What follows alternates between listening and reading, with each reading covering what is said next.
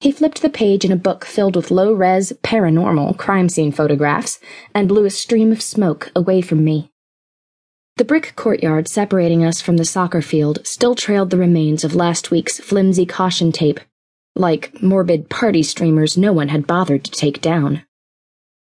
Half the nuns clustered at the edge of the grass, clutching their rosaries and shaking their heads. Sister Joseph Ann wept quietly into her wrinkled hands. I glanced past them to the field, waving away smoke that drifted toward me despite Hiroki's efforts. School activities had been cancelled for the past week, allowing the students extra time to deal with the trauma of a murder no one understood. There'd been lots of loud crying by people who'd never spoken to Aaron, and I guess I couldn't blame them. Maybe they were distressed at the thought of murder so close, or maybe they saw it as an opportunity to get attention. Personally, I wanted to blog about it, but it seemed disrespectful to report hearsay, and my blog wasn't a gossip rag, no matter what people said. I never report anything I can't back up. To be honest, I didn't feel qualified to talk about murder. Aaron's ghost showing up, though, was a twist I might have an inside scoop on.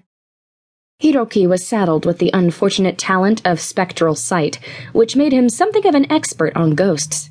Just before morning mass, he'd spotted Aaron's spirit sulking translucently at the top of the stairwell to the science lab and alerted one of the nuns.